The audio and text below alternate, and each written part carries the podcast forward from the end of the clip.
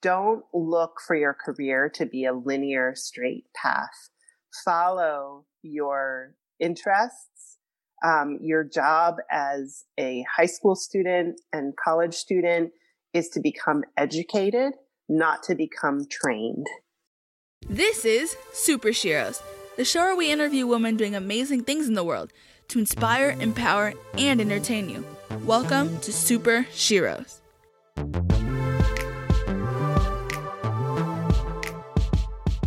Hi, so today we're here with Robin Beers, and this is her bio. Robin Beers is a senior vice president and leads customer insights and experience design for Wells Fargo. Dr. Beers is responsible for bringing diverse customer listening practices, design capabilities, and experience strategy expertise together to drive user experiences that increase business value. She holds a doctorate in organizational psychology and a master's in African American studies. So, hi. Hello. Thank you for being on the show. Thanks for having me. Oh, likewise. Yeah. So what do you do? What is your role at Wells Fargo? So I lead a team of designers, digital designers, and design researchers for Wells Fargo's business-to-business online portal, which is called Commercial Electronic Office. So the people on my team are interaction designers, content and editorial and strategists, visual designers, some front-end development, and design researchers who typically have a background in like anthropology, psychology, etc. And so what we're focused on is designing experiences for employees of companies that use Wells Fargo as their company's bank. So it could be like Target. Like Target has their bank accounts with Wells Fargo. And so their finance employees would log into our portal to make payments or see balances and that kind of thing. So our customers are large corporations or, universities, things like that, large organizations, and our users are employees of those organizations. Okay, that's cool. When I read about just everything you did, I was kind of confused, but that makes a lot more sense now. Yeah. So obviously this is a really high job. What was your first job? Your very first job? Ever. Okay. So growing up in San Francisco, I went to school on 25th and Castro, and my mom worked at a coffee shop on Castro and 24th Street. And so I made a sign that I would do people's laundry for $2 a load if they would leave their laundry in the broom closet of the coffee shop. And then I would go around the corner to the laundromat and wash their clothes, fold their clothes, and then put them back in the broom closet of the cafe. So I did that. I was 9 years old and I made $50 a month, which was huge, I thought, in 1979, I think, or 1978. And I opened my first bank account on 24th Street in Noe Valley at the Bank of Gibraltar, which is it doesn't exist anymore. Yeah. That's crazy. You went from folding people's laundry to having this extreme job at Wells Fargo. That's crazy. So because you started folding laundry, I know you were 9, but how did you get from there to where you are now? Oh, yes. Well, it's been a very much of a zigzag path. And I think a lot of career paths are very much of a zigzag path. And that's sort of one message I want to impart to your listeners, is that not to fear the zig or the zag. It's not a straight line. So I came to the profession that I have now because I went to college for a long time. I did my undergraduate degree in English and women's studies. Then I did a master's at UCLA in African American studies. And then I did a PhD in organizational psychology. And all of this school was because I had a lot of interest and a lot of passion around social justice and equality. But I had no idea what I was going to do to make money.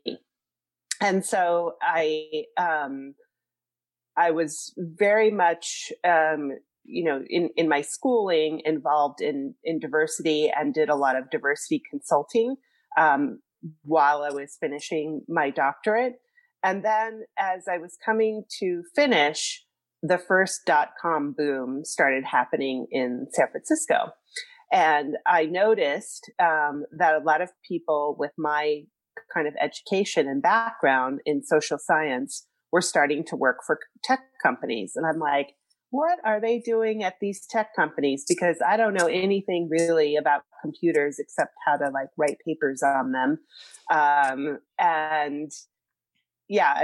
don't know anything, I can't code.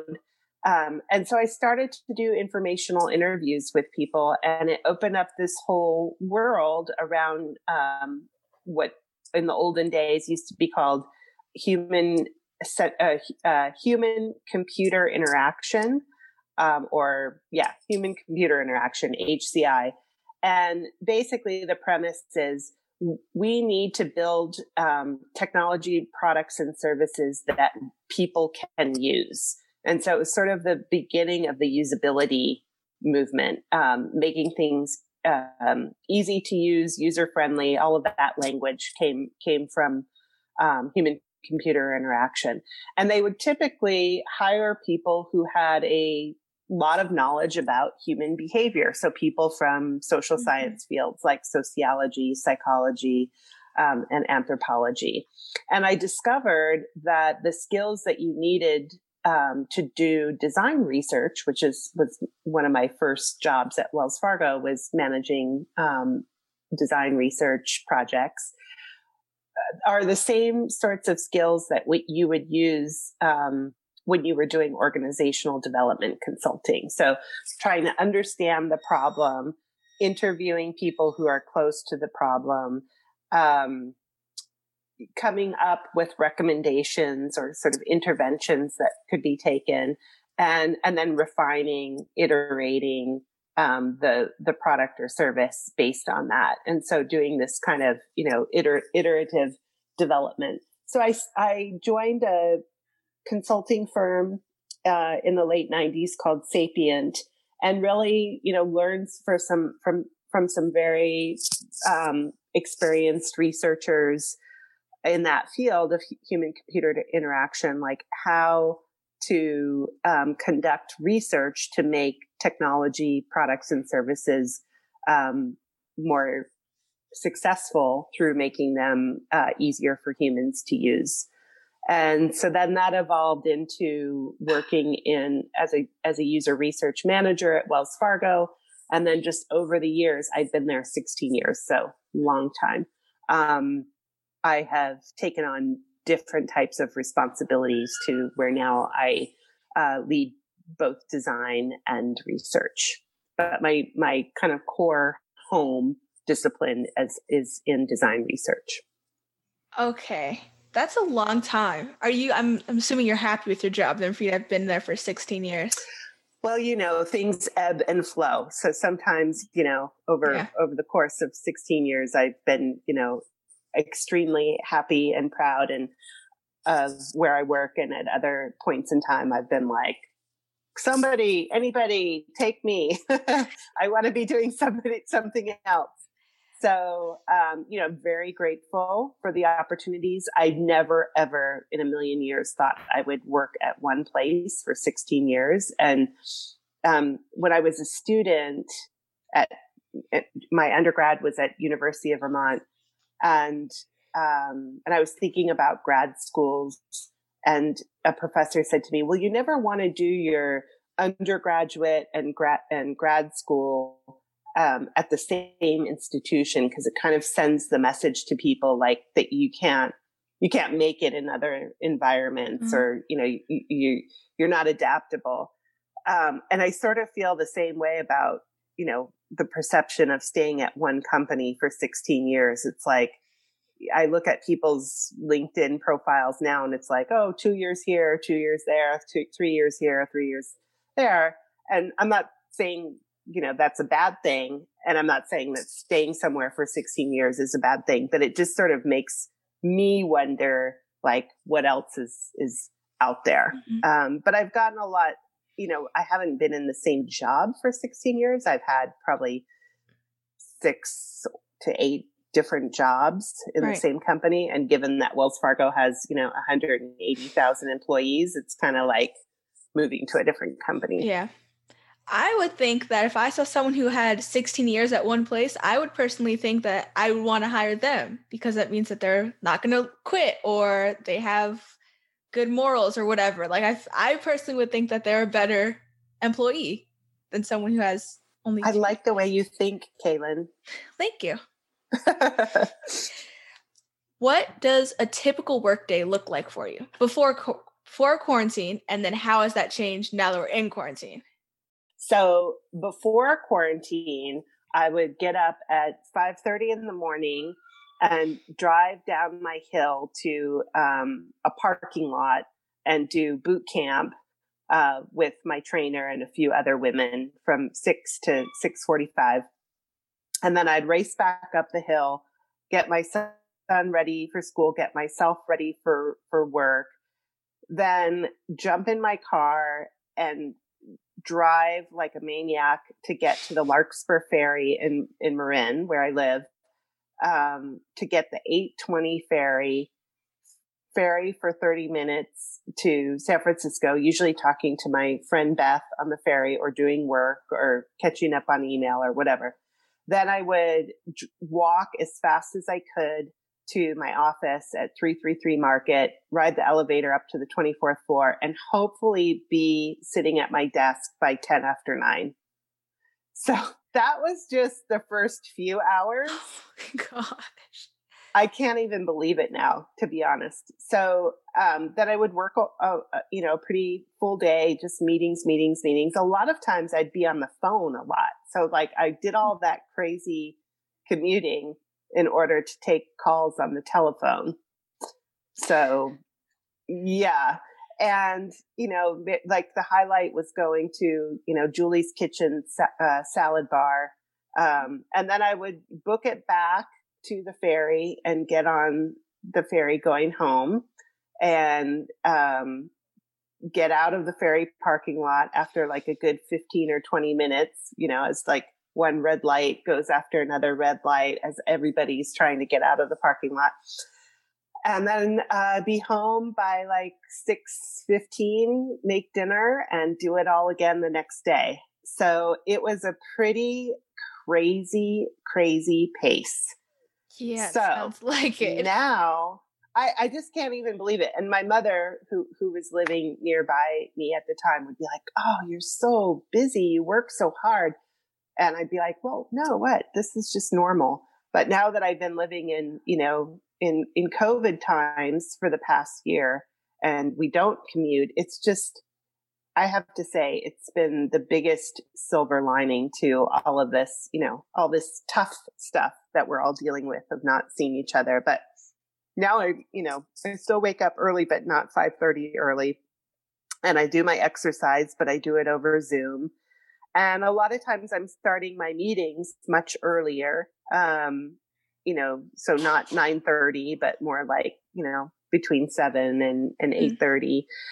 And I'm probably working more hours, but I'm commuting less and I'm just like not as frantic.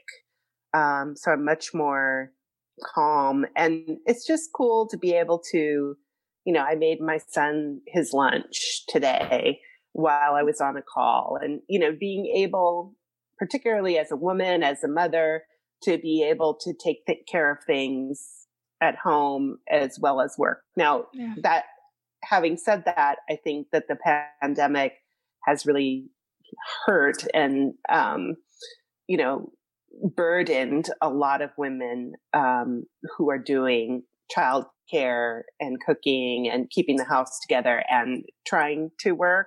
And I was going crazy with that for a while. But I've sort of, figured out what I can and what I can't do. Have you, well, before COVID times, did you ever think of moving to San Francisco so it shortened the commute time? I did the opposite. So I used to live in San Francisco, and I was having such a hard time trying to find a good school for my son in San Francisco that it didn't, either cost $35,000 a year or, I could get him into as a public school. And I just was having a hard time figuring it out. So that's why we moved to Marin. Oh, well, I mean, I'm sure the commute is harder for you, but I can understand that as a mother, you'd want to move for your son's needs. I like that. Speaking of which, I know that you had your son at an older age, as people say, or whatever. I don't think there's an age limit, whatever. How did that affect your job, life, just everything? Having a kid. Well, there is an age limit to having a kid. That is a real thing. Don't medically forget to have, don't forget to have babies. So Wells Fargo is a very family-friendly company. Most people work. One of the reasons why they work for Wells and why they stay is because they're able to balance family life with work life. So when I reached my late 30s, I decided, okay, I'm not married. I haven't, met the person that I want to be with. So I'm going to have a baby on my own. And so I went about the process of finding a donor. And I was lucky enough that I got pregnant through my help of my doctor's office. The second time that I tried, and I had Dexter when I was 40, a little older than 40 and a half. And I think the number one thing that enabled me to continue with my career and also, be a mom was that I found an amazing nanny when my son was 3 months old, who became like my co-parent. And I wrote an article about her on LinkedIn called My Most Important Hire. So if your listeners are interested in that, they can read that.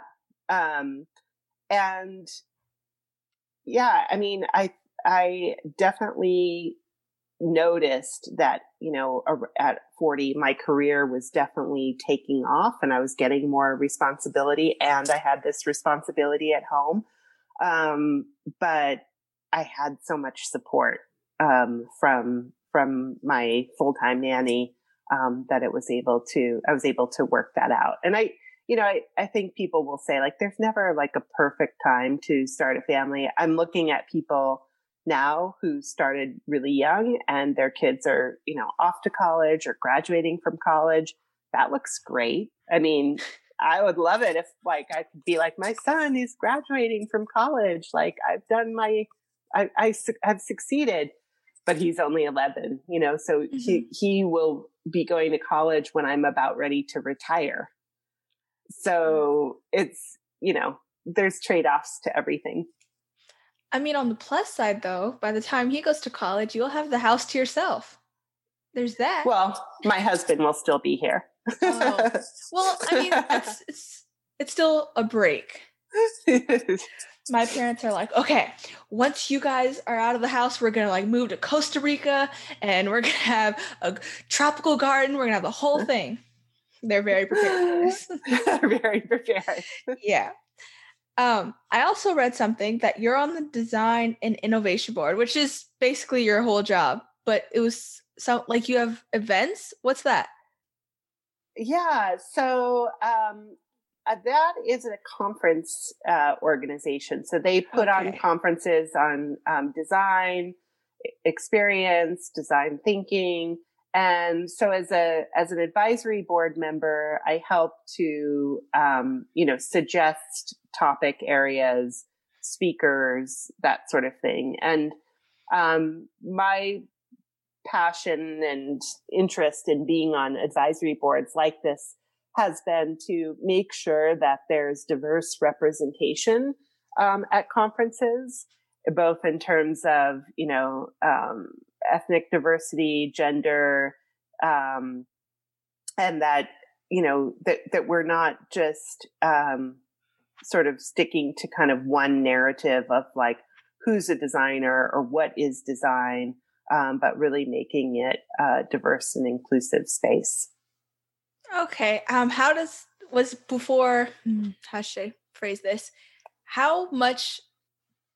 the diversity changed since you've done this conference or your work? Well, I would say that, you know, I mean, everybody is paying a lot more attention to racial justice and equality since the killings of Breonna Taylor, Ahmaud Arbery, and George Floyd last year, and the protests that resulted from that. So I think that there were some conferences that I went to where it was just very clear that the organizers were extremely intentional about having a diverse diverse representation in terms of the speakers. And others where it was like, oh, it'd be good if we did, but we're not going to be intentional about it. So I think, anybody who wants to remain relevant in whether it's, hiring for full-time positions, whether it's organizing a conference, whatever it is, they have to make a commitment to themselves, and to their organizations that they're going to be intentional about representation because they believe that it will make the end result higher quality. And that was always sort of what I would push is like, you know, it's not representation for representation, sake. It's so that we have a higher quality event. Okay. How did those killings influence your work? Like, did you have to have a big discussion about it and all that? Yeah. That's a great question. So, you know, obviously I have a little bit of a different background since I worked professionally as a diversity and equity consultant, both in the US and in South Africa, in the 90s. And, but yet when I sort of pivoted my career towards, human-centered design, it was almost like I felt like I had left behind my roots in diversity, and inclusion, equity and inclusion. And I sort of always felt kind of badly about that or unfulfilled. And so for me, the uprising, you know, as anguishing as it was, you know, the reasons why this uprising was occurring was an opportunity to sort of reclaim, a very strong part of my values, and to, you know, really bring those values into my current role in my organization and beyond my organization and other parts of my life. And so, what I did as a leader was called a meeting with my team, which is about 100 people, and just really shared like how, this was right after George Floyd's killing, how this event was affecting me,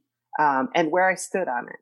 And then being very unequivocal that I, was, you know, basically sick and tired of Black people dying, and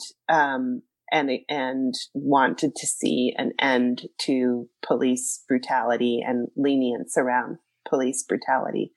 And then I opened the floor for people to share their comments and their experiences.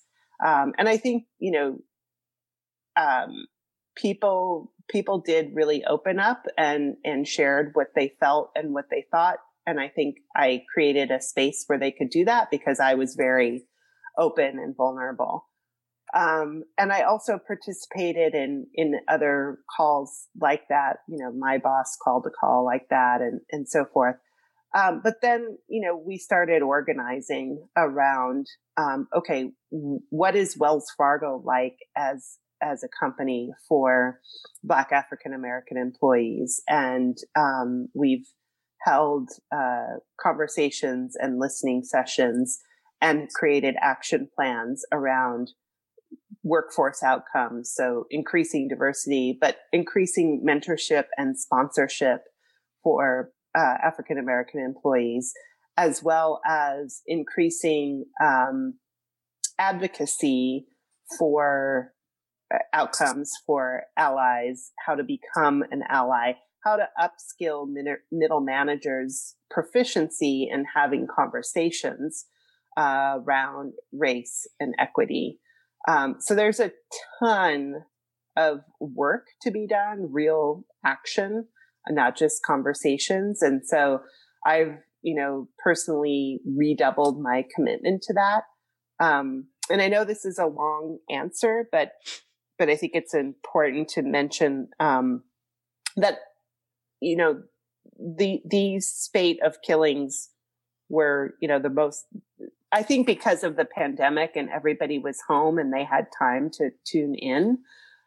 And they were also deeply feeling the, our interconnection of, you know, like we're all staying home because there's a virus that because we're interconnected, I could give it to you and then you could give it to someone else. I mean, it was just very palpable. And so then when this, you know, human being was murdered before our eyes on television, it just hit in a completely different way. Right. But before then, there had been, you know, many, many other incidents and names, you know, and after Charlottesville, I had reached out to the diversity and inclusion folks at Wells Fargo and said, hey, you know, I want to bring the author of White Fragility, Robin DiAngelo, into Wells Fargo to talk about, you know, how whiteness and white privilege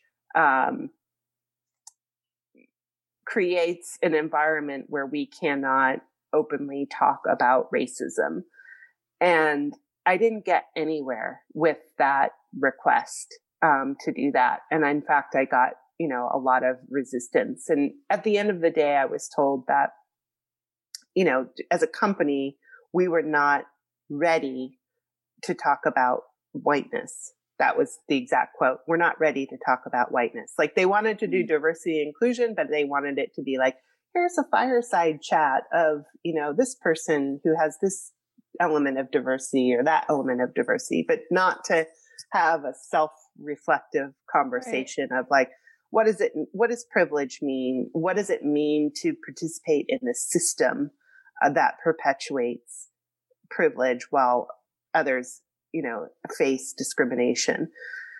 And so I feel like there has been a lot of movement there in terms of people's willingness to and hunger, really. You know, we saw the New York Times bestseller list after, you know, during the summer, it was like how to be an anti-racist. So you want to talk about race, white fragility, you know, so people were hungry for it. And now I think it's about keeping up momentum with real action. Yeah. Well, it was a really long.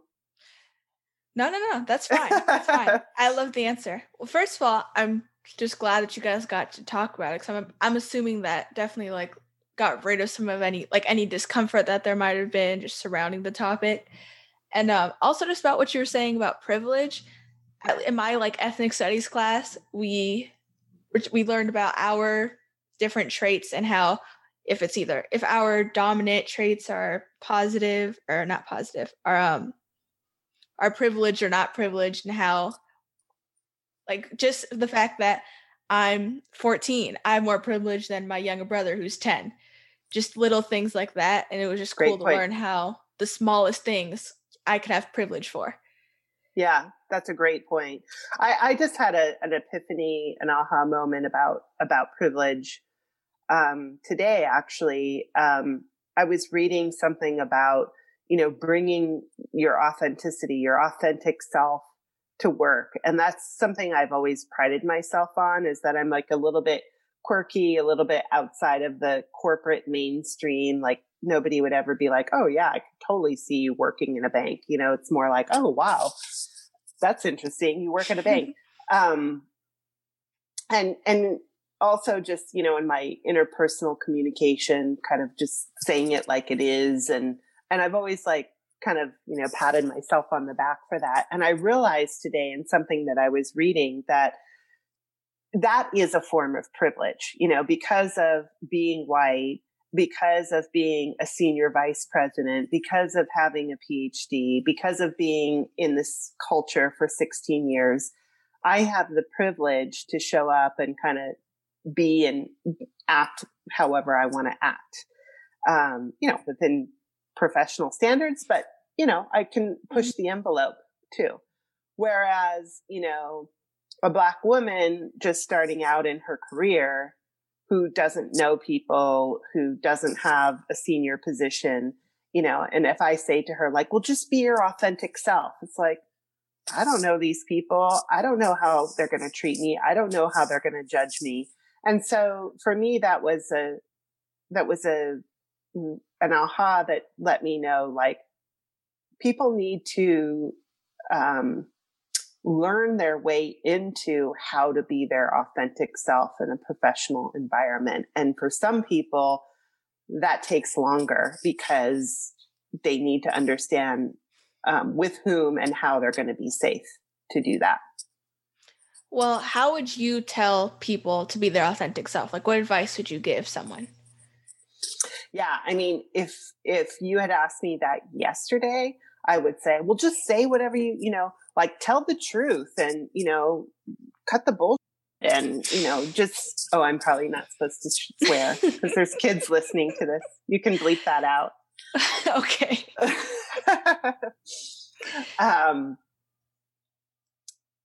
But now I think I would say, I would recognize, okay, yeah, we do have to weigh, what is the situation? What are the dynamics in the space? Who has the power here? And, I would say, challenge yourself to push the envelope a little bit, but still stay in your comfort zone and find your people. Reach out to people that you think are interesting, that you kind of want to model your way of being after their way of being, and ask them questions, ask how they got comfortable, doing that. This year I've been approached by, several women to mentor them. And each one, kind of wants something different from the interaction. But I think it's important to, create circles of safety for yourself at work. Okay. Well, you said ask the question, so I'm going to ask it. How did you get comfortable? How did I get comfortable? Well, for one thing, I went into my job thinking that it was going to be a short-term thing and that I was going to leave and go out on my own and have like my own customer experience consulting practice. So it was sort of like, I'm just visiting for a while. And when you kind of have that attitude of like, you're not trying to stay forever or move up the ladder, you kind of give yourself a little bit more freedom. Mm. But the really, really critical thing is that I have had an amazingly supportive boss that I've worked for most of my career, like almost all of it. And she is she's been a great champion of mine. and has put me forward for opportunities. Plus, as a leader, she displays something that I think is really important, which is that she cares a lot about solving problems and not like who has the status, you know, or who's where on the hierarchy. She really wants to, you know, just do the work. And so she approaches people, interacts with people in a very status neutral way. And I think when leaders are like that, when they're kind of status neutral and they come at you with the stance of like, good ideas can come from anywhere. And like, I don't know the answer and you don't know the answer, mm-hmm. but together we can learn our way into the solution. I think that invites people to bring their authentic selves out. And I mean, people say to me all the time, like, God, I can't believe how authentic you are given, you know, like you're at this place in the organization.